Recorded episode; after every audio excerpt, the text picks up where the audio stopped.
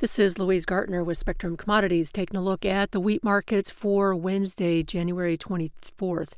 Well, we had the wheat markets and the grain markets in general opening up strong yesterday, but wheat really struggled to hang on to those gains. Both the Chicago wheat and corn closed pretty much unchanged. Minneapolis was uh, lower, just a couple cents lower on the day.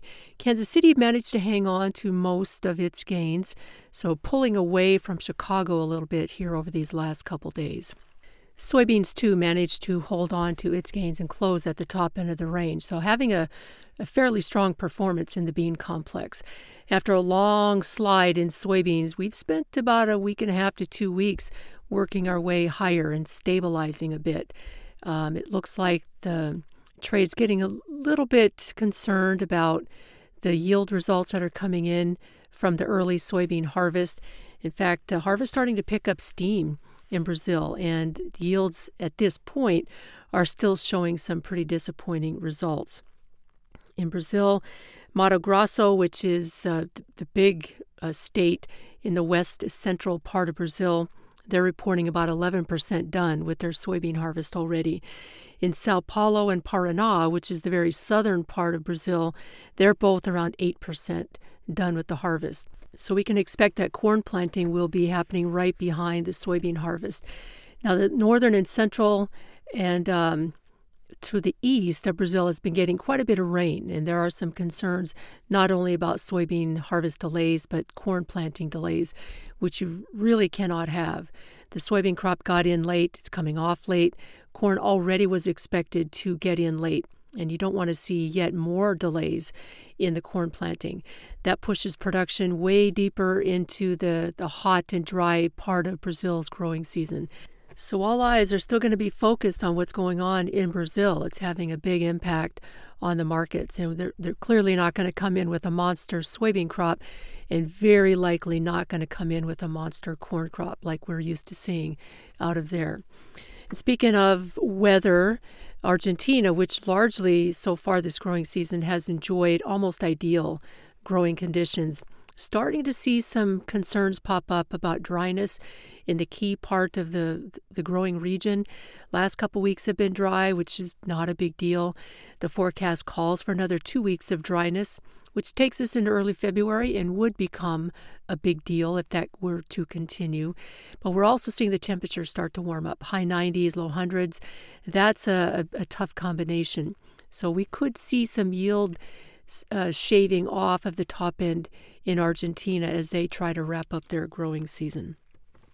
We're also seeing some crop stress start to develop in northern Africa, uh, primarily wheat country, but they've been enduring some dry uh, conditions for quite a while, and it looks like that's going to continue. So now we're starting to see uh, elevated concerns about uh, wheat production in northern Africa you know, the chatter right now is that they probably would have to increase their imports around 2 million tons, which isn't a huge deal, but it is worth noting. It's something we're going to keep our eye on.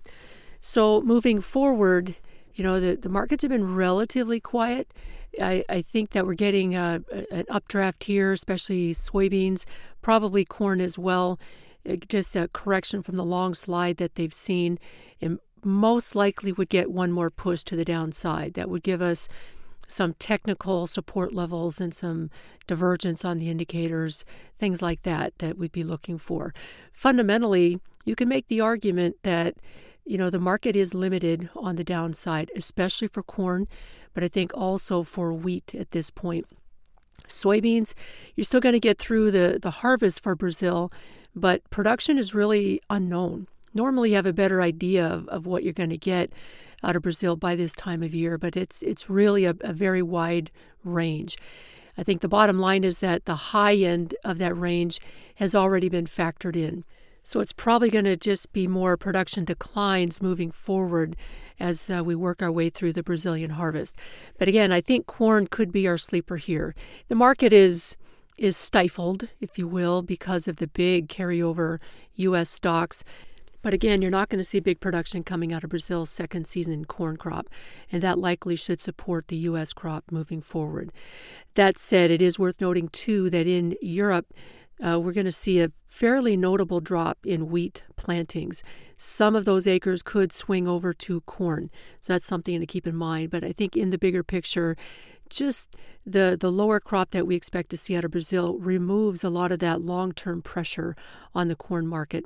So while technically you could argue that we're probably going to see one more test of the lows put in here just you know a week or two ago those lows should be pretty decent support levels. Uh, my guess is you'll take them out just to see what kind of stops are there, but I don't think we're going to see a whole lot more pressure to the downside in corn. In wheat, uh, I think the market's uh, taking a turn here or confirming that a turn has already been done.